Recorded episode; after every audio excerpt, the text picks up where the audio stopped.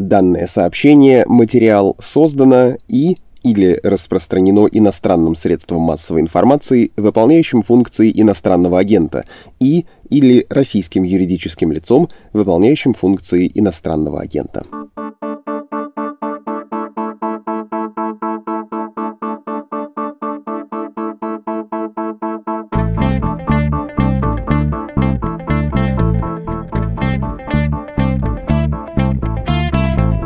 Здравствуйте, это подкаст «Медузы» о новостях, которые долго остаются важными. Он называется «Что случилось?» От того, кто все вам это сейчас сказал, зовут Владислав Горин. В самом конце подкаста будет пара объявлений, говорю это сейчас, потому что многие не дослушивают, пропускают. Вот хотелось бы, чтобы в этот раз было по-другому. Но это был технический пункт, а по существу. В Китае прошел пленум ЦК КПК, который фактически стал презентацией внешней и внутриполитических устремлений громадной державы, многотысячелетнего Китая, который с последней трети 20 века выбрался из затяжного кризиса и теперь возвращает себе привычную роль мирового гегемона, ну или одного из гегемонов. Вести страну к сияющим вершинам будет все так же коммунистическая партия, более того, конкретно ее нынешний председатель 68-летний Си Цзиньпин. Как будет вести? Как ему удалось и удалось ли окончательно сломать действовавшую до него не одно десятилетие систему внутрипартийной политической конкуренции? Не обернется ли все это застоем в Китае, ну и не ровен час своей гонкой на лафетах и непредсказуемой перестройкой? И в конце концов, зачем нынешнему лидеру Китая символический, как у Мао Цзэдуна, титул кормчего? Об этом в сегодняшнем выпуске, и прежде чем приступить, уроним ладони на клавиши, чтобы прозвенел в тишине многозначительный блямк. Здравствуйте, Александр. Добрый день. С нами Александр Габуев, руководитель программы России в Азиатско-Тихоокеанском регионе Московского центра Карнеги, китаист, которого наши слушатели, ну и мы, конечно, знают и любят. Недавно мы с вами говорили про Тайвань, про то, что Пекин будет делать с этими марионетками США, с этими гоминдановскими недобитками. А сейчас хотелось бы поговорить про стратегию Большого Китая, про кормчего, и тут это в кавычках, это титул, который прозвучал. Много вопросов. Предлагаю начать с пленума ЦК Компартии, о котором по публикации Блумберга судит мир.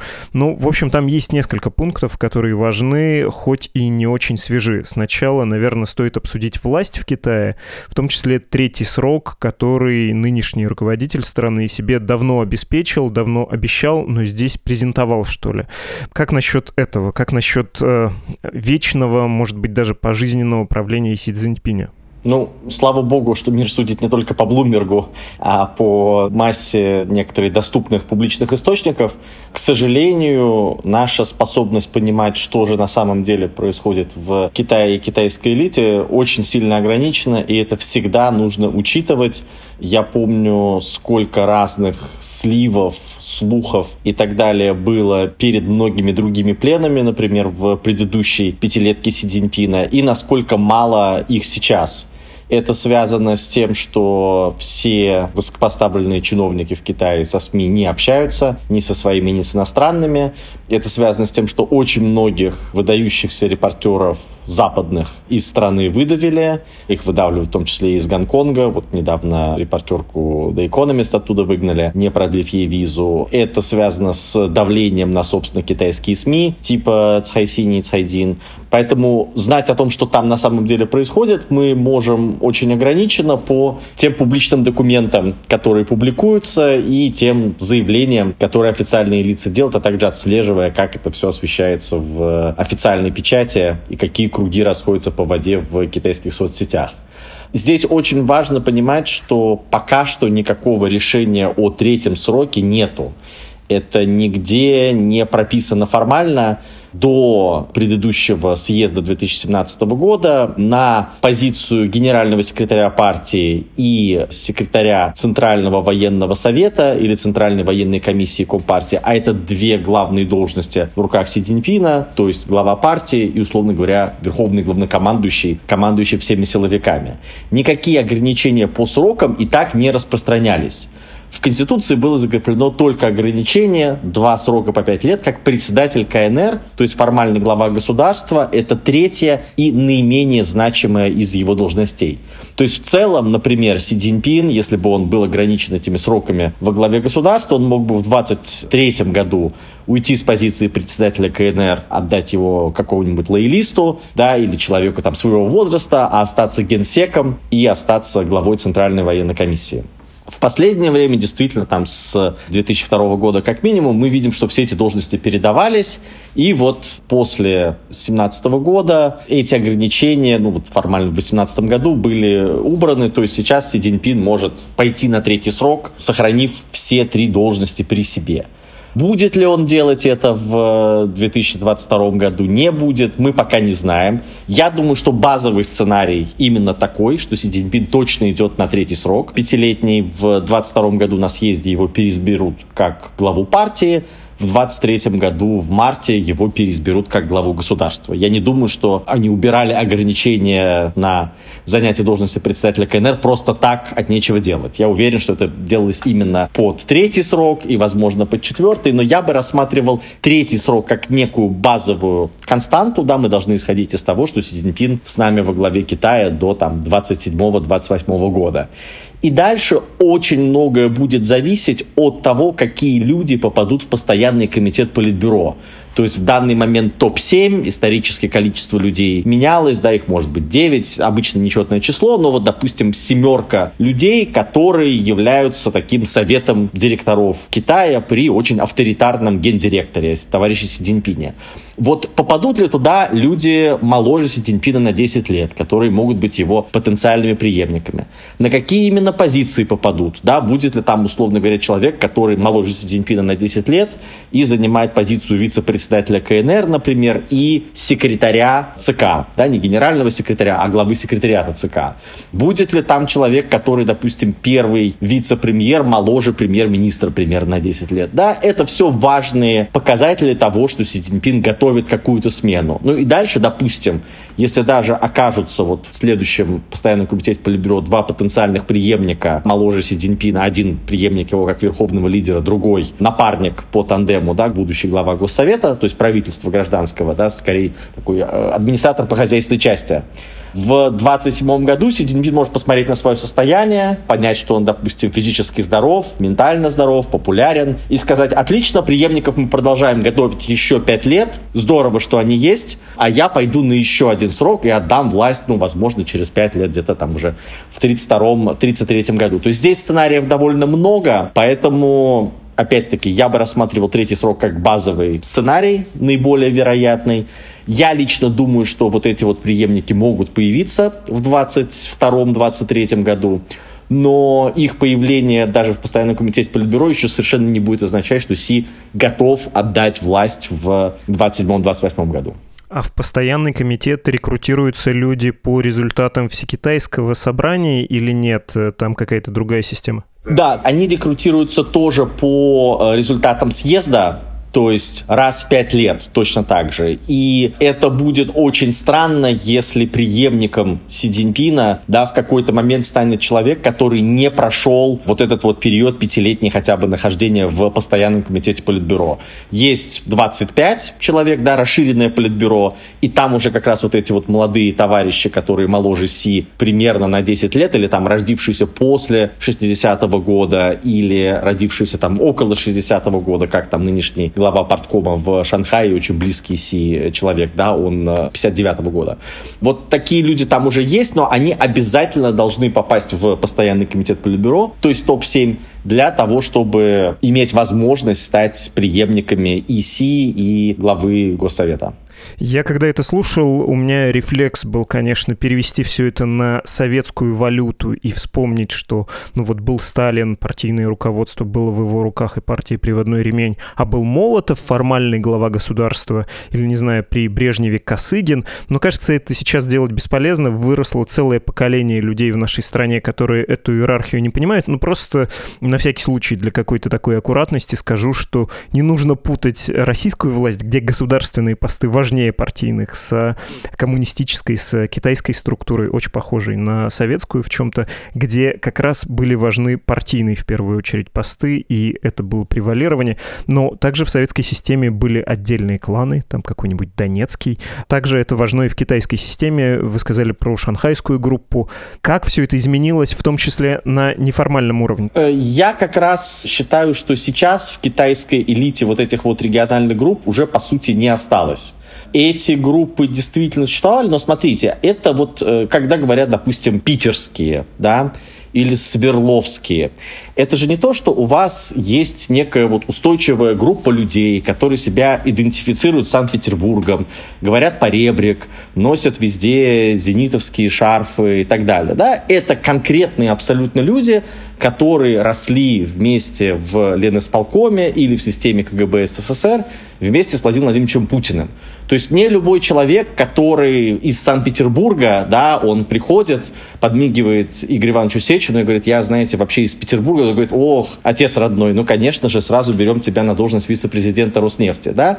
Это все-таки некая пирамидка, которая тянется за определенным лидером. Поэтому, когда говорят, что в Китае есть региональные кланы, да, там, вот, допустим, председатель Дзян Зиминь долгое время руководил шанхайским горкомом, да, и, значит, с этого позиции попал на позицию генсека партии после событий на Тяньаньмэнь. И действительно, вот из тех, с кем он работал в шанхайском горкоме, рекрутировал свое окружение, те, соответственно, подтягивали свое окружение, и дальше много шанхайцев попали во власть. Потом, допустим, следующий генсек Ху Цзиньтао, он был долгое время главой китайского комсомола. И, соответственно, его ближайшие протеже, то есть когда он стал каким-то большим начальником в китайской системе, его ближайшие протеже, там, например, нынешний глава Госсовета Ли Кэтян, да, они выходцы из этой вот комсомольской, так сказать, группы. Но это не связано с тем, что есть какая-то нефтяная группа или комсомольская, или группа габистов и так далее. А кто-то, один из начальников, попадает на высокий уровень, и, соответственно, подтягивает людей, которых он хорошо знает по работе вот в той структуре, которой он руководил.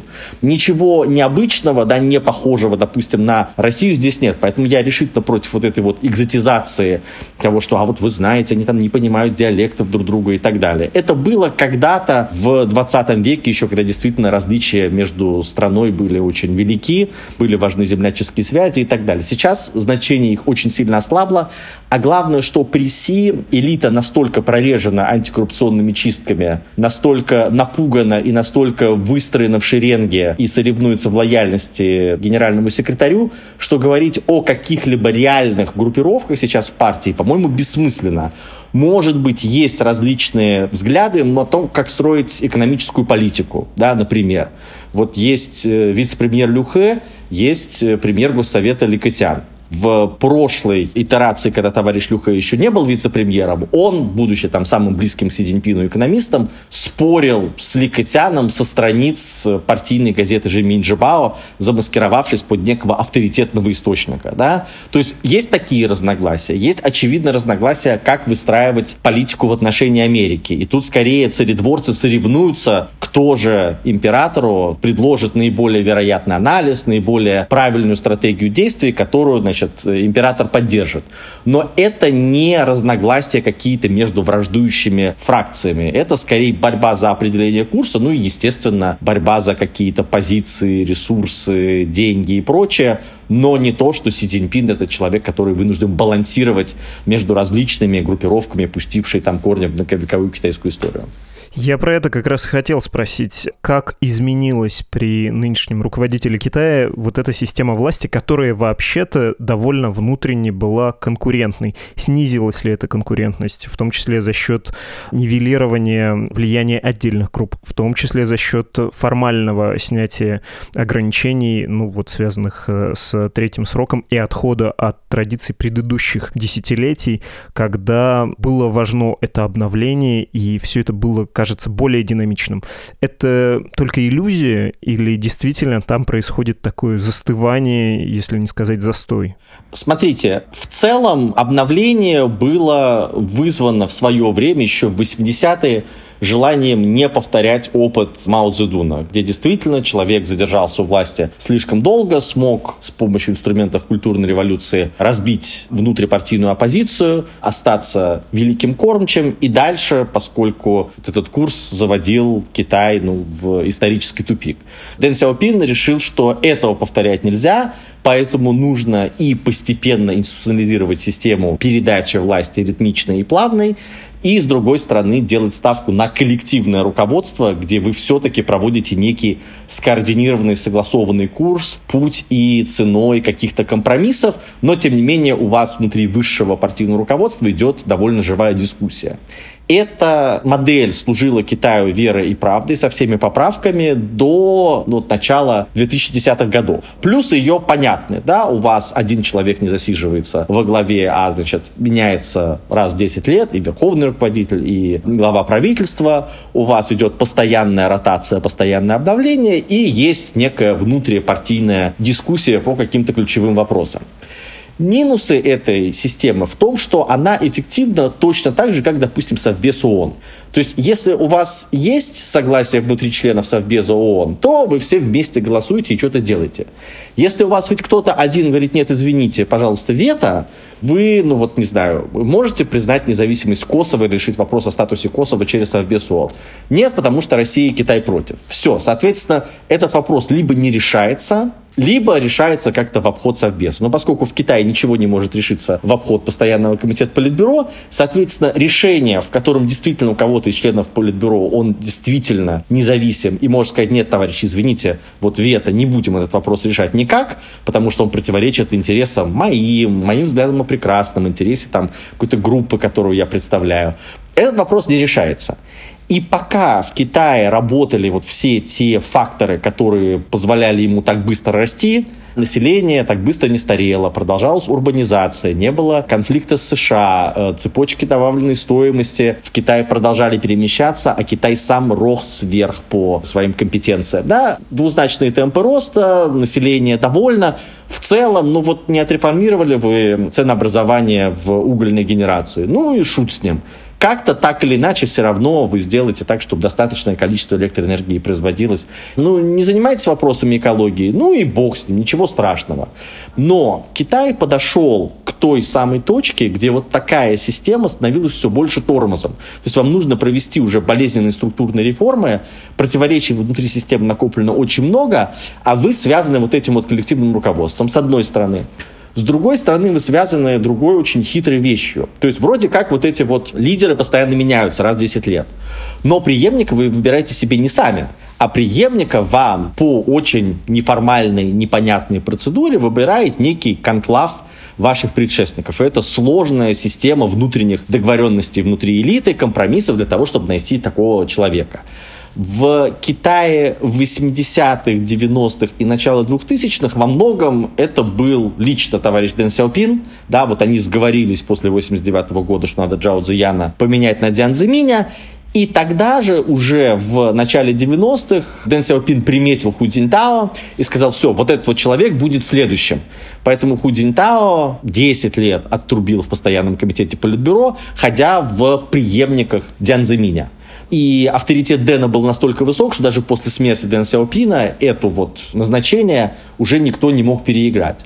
Но что сделал Дзян Зимин? Он не мог отыграть, чтобы Худзинтао, не его человек, стал своим преемником, но при этом он окружил Худзинтао своими сторонниками, чтобы те контролировали каждый шаг молодого генсека.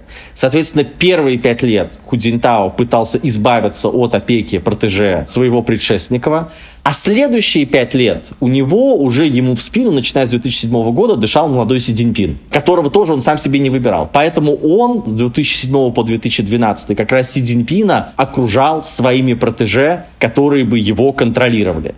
То есть у вас получается, что пять лет вы занимаетесь тем, что постепенно избавляетесь от наследия своего предшественника, в том числе подрываете его кадровую базу, а следующие пять лет у вас уже есть преемник, и вы, наоборот, свои кадры пытаетесь тащить наверх, чтобы своего преемника контролировать. Это не очень устойчивая система, где вам нужно принимать какие-то решения. Именно поэтому Си Цзиньпин первый срок с 12 по 17 режим консолидировал.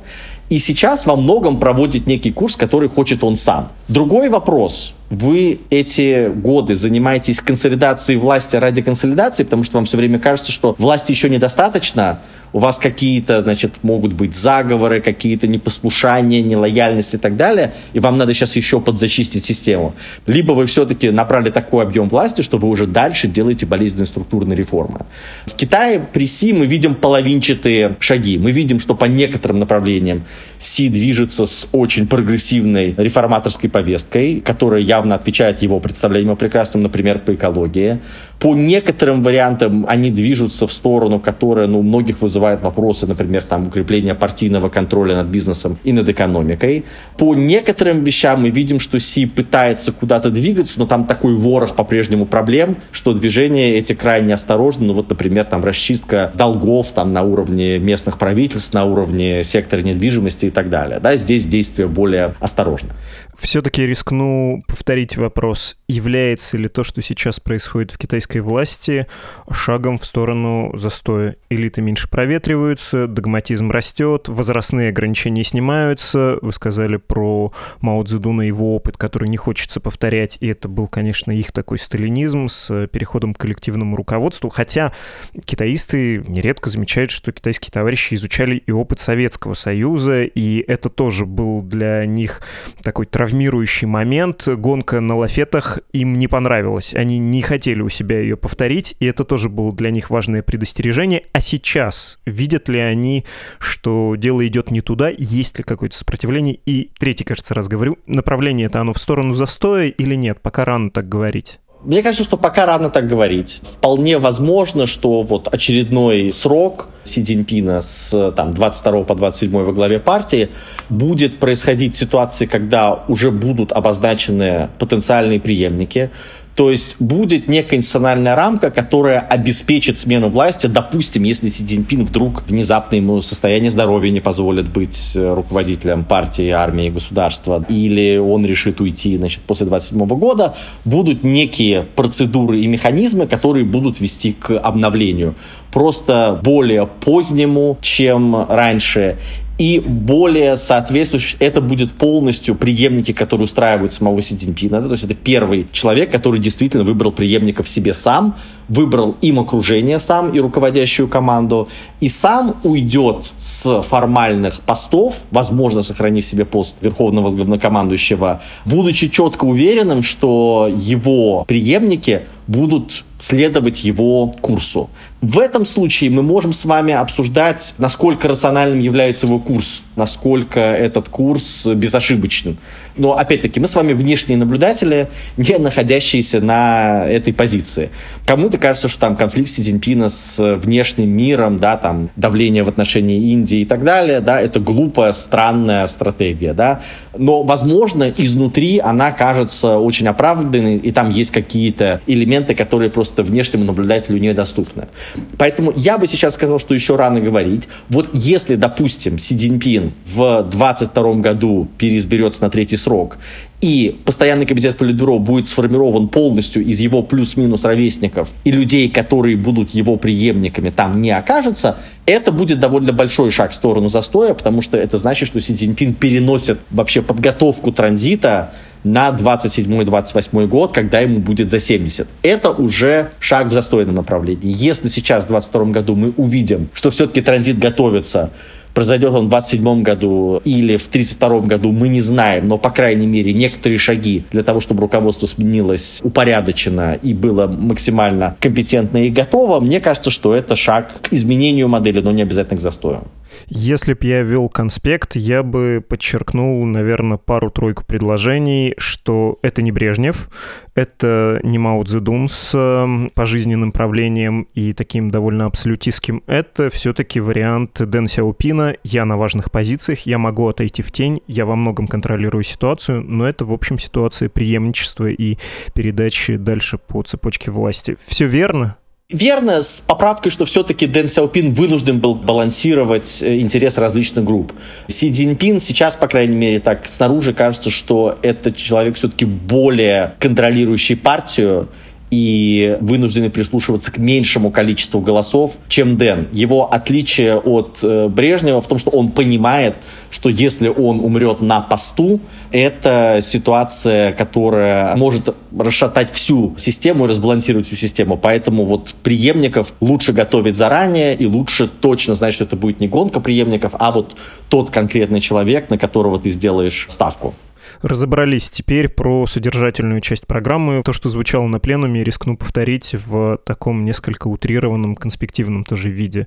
Что было сказано? Ну, в общем, уже заявленное, что надо строить общество всеобщего благосостояния, что всеобщая зажиточность — это наша цель, надо стать научно и технически, и технологически независимыми, потому что, и тут переход к третьему пункту, темные силы нас злобно гнетут, ну, в смысле, вот этот коллективный Запад, соперничество с ним, это уже наша реальность. Ну и заодно это кажется, наверное, внутри звучащим более убедительным пунктом, но для внешнего наблюдателя скорее техническая часть. Э, нужно продолжать наводить внутренний порядок. Вот как хорошо с Гонконгом получилось. Была анархия, стал порядок и патриоты во власти. Тайвань ждет своего часа, когда он пробьет, не знаем, но есть это на повестке. Что я упустил, что тут нового, на что надо обратить внимание по существу этих пунктов? Мне кажется, что в целом саммари верная. Про Тайвань мы много подробно говорили в прошлый раз. Раскладов там несколько, и что будет происходить конкретно, мы не знаем. Действительно, мы видим курс на завинчивание гаек внутри, на ставку на различные технологии контроля населения, но, опять же, пандемия здесь многим другим правительствам дает очень эффективные инструменты, руководствуясь об общественном благе, потестить разные модели контроля. В Китае это движение началось уже и при Си Цзиньпине, отчасти до него. Поэтому я здесь вижу некую логику развития, не сильно отличающуюся от того, куда показывал тренд. Скорее там вопрос в том, что если в 2000-е, да, вот в нулевые было много экспериментов с какой-то локальной демократией на уровне уездов, да, вот выборные секретари и так далее, сейчас эти эксперименты свернуты, и сказано, что партия будет меритократически отслеживать то, как хорошо справляются чиновники с возложенными на них обязанностями, выбирать лучших, продвигать их вверх, да, просеивать вот этот вот бюрократический материал через э, сито, вот, и дальше это будет такая вот меритократическая, бюрократическая империя, облеченная в мощное тело Компартии. Что касается курса на общество всеобщего благосостояния, Здесь действительно очень интересное оформление того, что Китай хорошо понимает. Современный капитализм порождает все большую поляризацию. Ничего нового здесь нет, но и та модель развития, которую Китай исповедовал с 80-х годов, с лозунга Дэн Сяопина «обогащайтесь», она приводит к очень болезненным разрывам внутри общества. И да, Китай не демократия, он вряд ли может опасаться популизма, потому что если бы там в обществе с такими колоссальными контрастами у каждого был бы голос демократически выбирать своих лидеров, вполне возможно, что какой-нибудь крикливый популист типа там Дональда Трампа или кого-то еще мог бы стать следующим главой Китая. Здесь все-таки партия воспринимает себя как охранителя системы да, от подобных популистских тенденций, но в любом случае рост социального расслоения воспринимается как огромная проблема проблема. И поэтому здесь, с одной стороны, есть вот эта вот программа по искоренению абсолютной бедности, которая якобы успешно выполнена в этом году. Есть масса шагов, направленных на борьбу с бедностью в целом. И именно да, сделать так, чтобы вот самые обездоленные группы населения чувствовали себя лучше и не падали ниже определенного минимума. С другой стороны, начинается потихонечку подстригание и олигархов, да, и самых богатых, и немножечко среднего класса, ну вот это прежде всего выражается в идее налога на недвижимость, который встречает колоссальное, судя по всему, сопротивление. Но это именно идея того, как же нам сделать так, чтобы общество, да, не все стали одинаковыми, но тем не менее это было больше похоже на шведский социализм, чем на современную Америку. И здесь я думаю, что это будет очень интересное наблюдение для экспериментов, причем не только для Китая, но и для многих э, авторитарных стран, у которых есть там однопартийный режим или более такой авторитарный режим, маскирующийся под электоральную демократию, чтобы посмотреть, как именно Си Цзиньпин и его команда будут выполнять это выравнивание. Что касается противостояния с США, ну, здесь Китай во многом не сам задает рамку этого противостояния, он действует в ответ на то, как США воспринимает это соперничество. Очевидно, что в США все-таки сложился консенсус, что Китай это главный вызов. Есть дискуссия о том, как на этот вызов реагировать, но в любом случае противостояние США-Китая это нерв мировой геополитики ближайших нескольких десятков лет. И Китай от этого не деться, как бы он не старался сам от этого отвернуться. Да? Любые его шаги по развитию высоких технологий, по там, развитию гражданских промышленностей и так далее будут рассматриваться под лупой этого противостояния. Ну и плюс вы уже столько лет строили такую мощную армию, странно будет сейчас сказать, ой, вы знаете, мы, пожалуй, погорячились, авианосцы мы переделаем все-таки в плавучие казино, ядерный щит Родины тоже ковать не будем, и будем такой большой мирной пандой, поскольку мы вам всем нравимся без армии. Да, так, конечно же, не будет, так не ведет себя ни одна великая держава, поэтому здесь во многом есть некоторая такая вот зависимость от пути выбранного ИСИ и, кстати говоря, предшественниками, да, потому что ни атомное оружие не начало совершенствоваться именно при нем, это более ранние программы, и авианосцы начали строить до Си Цзиньпина и так далее. Про внешнюю политику менее интересно, чем вот этот сюжет с обществом всеобщей зажиточности и к чему это обычно приводит. Построение общества с большим количеством людей, которые себя уверенно материально чувствуют. Я про это в конце спрошу, очень глобальный вопрос. Сначала хочется два уточняющих. В этой же программе, если смотреть на Bloomberg, есть такой момент. Издание обратило внимание на то, что, говоря про исторический контекст, а тут тоже, наверное, может быть зря, но стоит объяснить. В Китае политическая традиция такая, что ты своих предшественников хвалишь. В России скорее обратная традиция. Любой, кто приходит править, говорит, что предыдущий правитель был какой-то не такой. Проклятые 90-е, я весь в белом, да, например. В Китае все не так, но появляются фигуры умолчания. Не будем говорить, например, про культурную революцию. В этот раз не говорили. Или не скажем про программу «Один пояс, один путь». И вот в трактовке Bloomberg это практически признание ошибкой вот этого инструмента экономического, культурного, политического влияния, когда по всей Азии строились инфраструктурные проекты, порты, автодороги, железные дороги. И теперь это воспринимается как балласт. Что будет с экспансией в ближайшие регионы, в том числе в сторону России и в пространства, которые России тоже контролируются или Россия стремится оказывать на них влияние, типа Средней Азии? Я сильно не согласен с этой трактовкой. Во-первых, мы еще не видели саму резолюцию, посвященную столетию героической борьбы китайской компартии за счастье народное. Мы видели только общее коммунике по итогам пленума, в этом коммунике, судя по всему, пересказываются куски резолюции, потому что там довольно подробно разбираются некоторые исторические сюжеты и даются определенные оценки предыдущим четырем поколениям лидеров до Си Цзиньпина, но опять-таки нужно будет смотреть на полный текст, да, обычно он выходит вот примерно на этой неделе, то есть не непосредственно после завершения пленума. Поэтому здесь мы посмотрим. Сам пленум был посвящен именно исторической оценке вопросов истории. Это вот третий вообще в истории пленум, когда как-то разбиралась периодизация монетизация, что достигнуто, что нет, именно на таком огромном отрезке, как столетие партии. И как раз вот юбилей партии дает Си эту возможность, и он дает возможность себя вписать в эту историю и позиционировать не по отношению там к предыдущей команде во главе с Худинтао, а по отношению ко всем руководителям китайских коммунистов, да, даже еще с того момента, когда они не стали правящей партией, то есть до 49 года.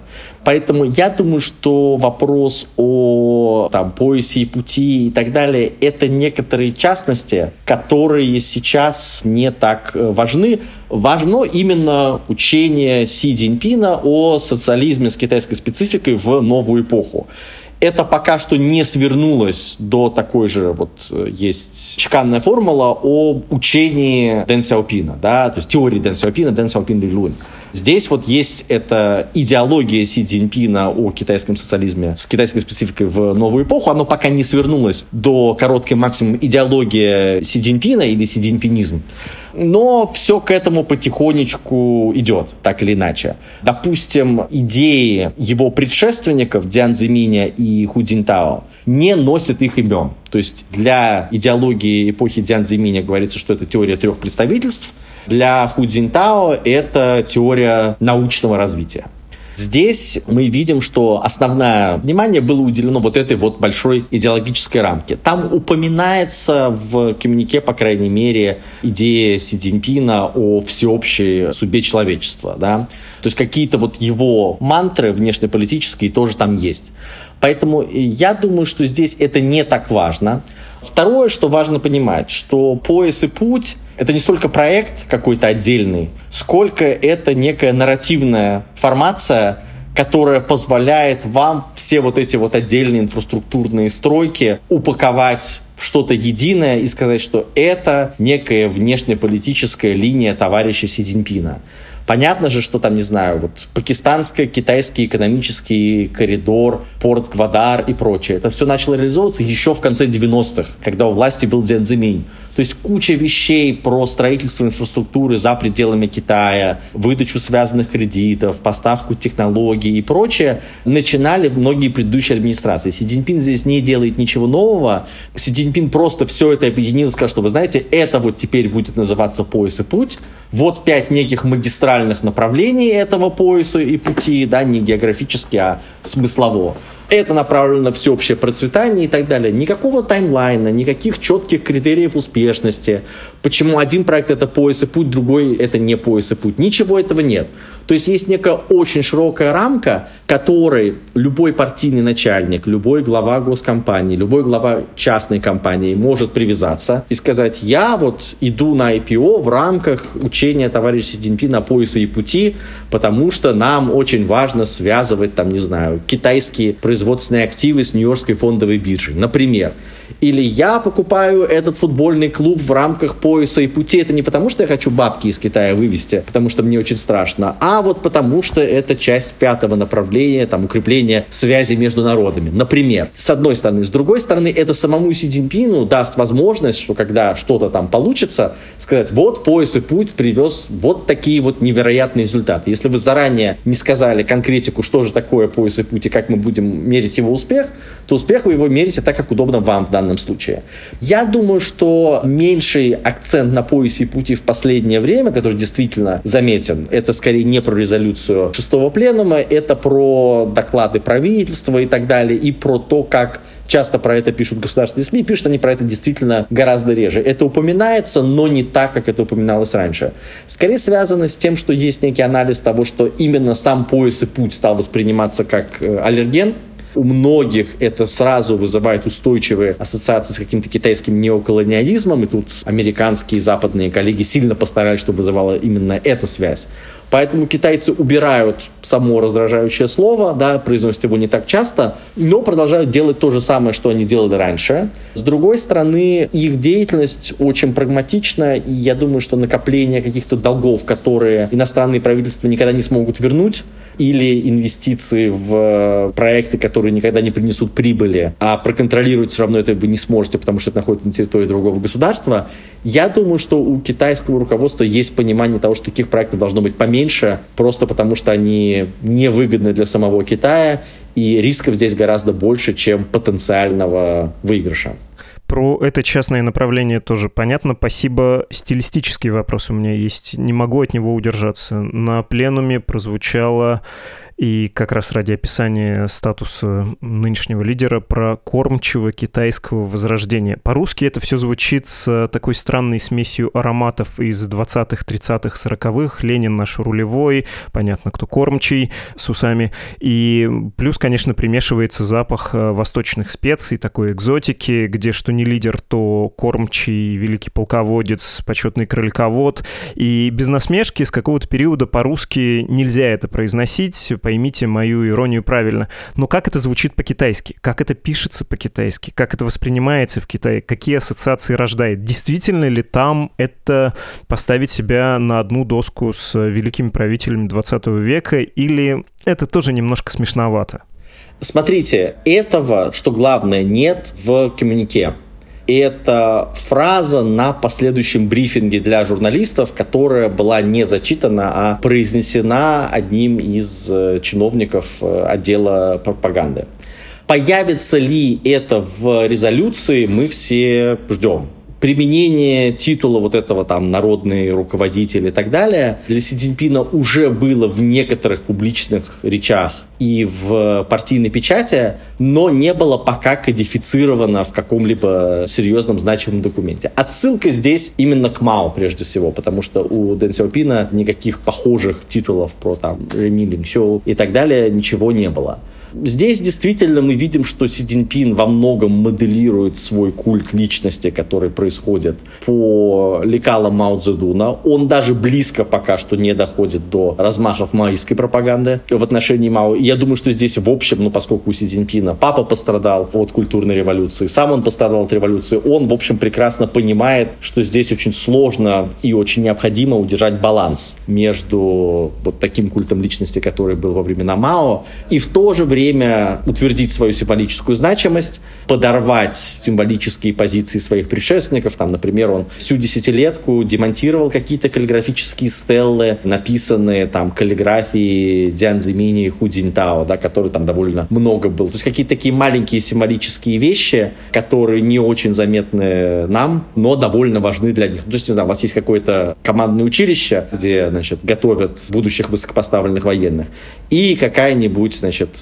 доска, на которой каллиграфии Дзян Зимина написано что-то, что там относится к идеям Дзян Зиминя об управлении армией и там делу национальной обороны и так далее. Да? То есть показывает, что вот, значит, товарищ Дзян – это важный там, партийный функционер и так далее. Если вы против этого борете, вы такие стелы начинаете потихонечку убирать. То есть вот здесь очень важно то, что потихоньку убираются какие-то небольшие элементы культа предшественников, и очень сильно надувается фигура самого Си, но опять-таки она сильно надувается по сравнениям с тем, что было во времена Худзинтао и Дзянзиминя.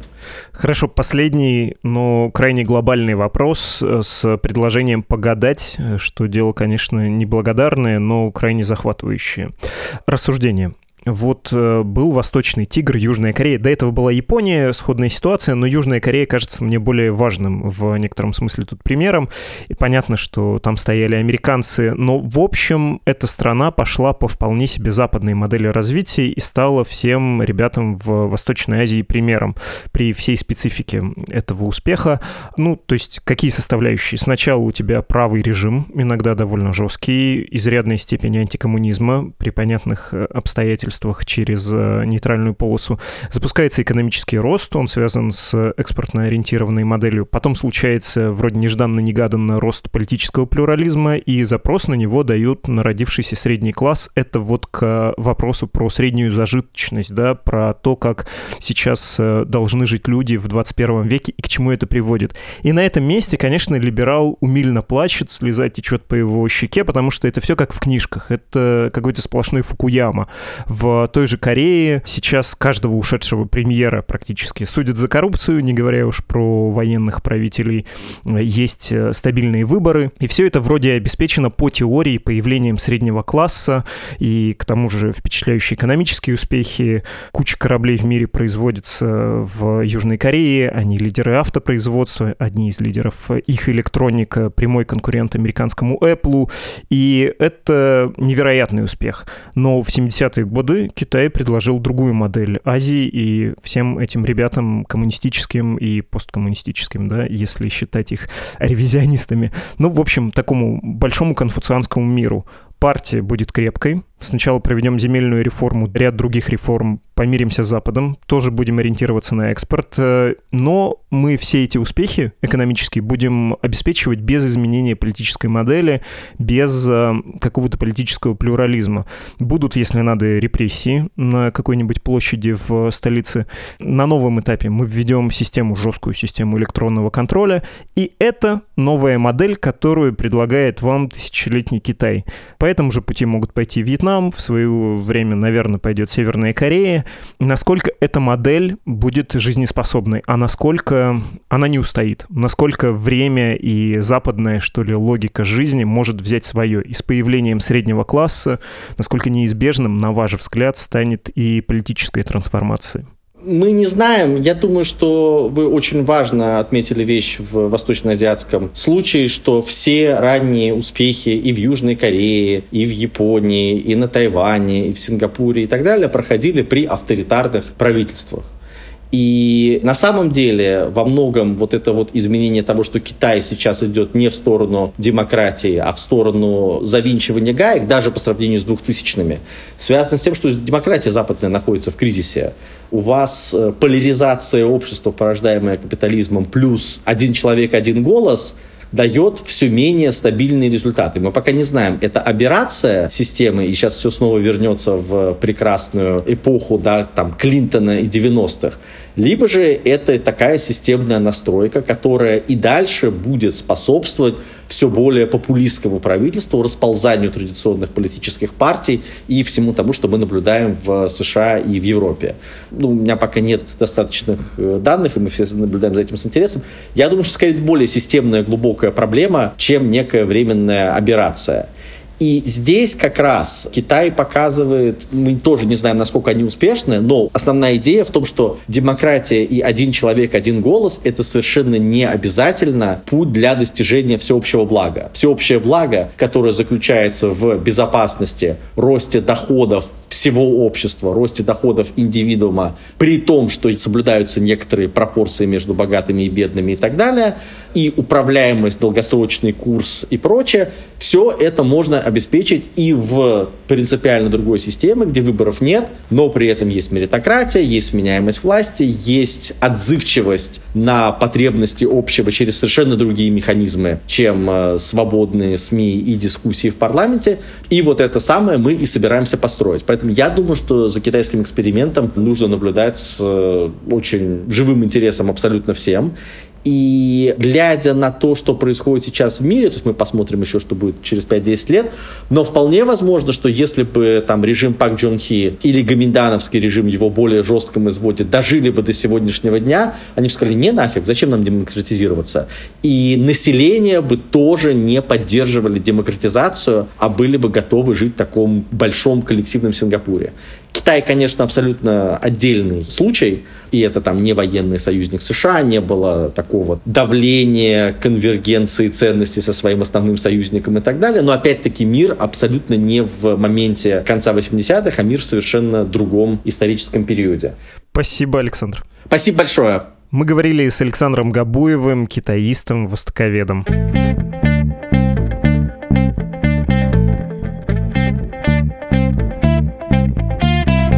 Это был подкаст «Что случилось?» о новостях, которые долго остаются важными. Два объявления, которые я обещал сделать. Первое. В субботу у нас вышел подкаст под названием «Парадоксально, но пандемия, возможно, лучшее время для путешествий». Например, потому что потом все сильно подорожает. Это специальный выпуск «Что случилось?». Я хотел бы вас попросить, если вы не послушали, послушать, потому что это нетипичный выпуск. Он мало того, что вышел в субботу, так еще и сделан в партнерстве с Aviasales. И нам очень интересно, что вы думаете о такой форме, во-первых, партнерского выпуска, который мы стремимся делать честным и интересным, но при этом мы заранее говорим нашему рекламодателю, о чем он будет, то есть во внеочередном выходного дня выпуске отходим от строгих правил нашего диалога с рекламодателями. Скажите, что вы думаете про качество и про сам формат, нам это теперь очень важно.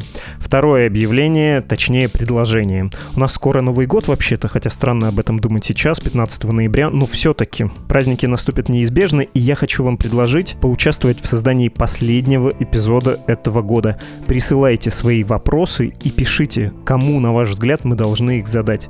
Не обязательно конкретное имя, можно просто должность, например, политолог или социолог или научный редактор «Медузы» Александр Ершов. Вопросы будут собраны, суммированы и заданы. Это будет такой сложно составный выпуск с разными гостями, ну и, конечно, нашим с вами диалогом.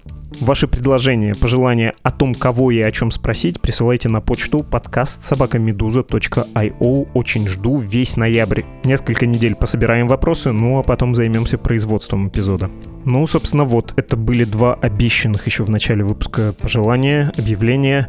Теперь давайте прощаться. До завтра. Пока-пока.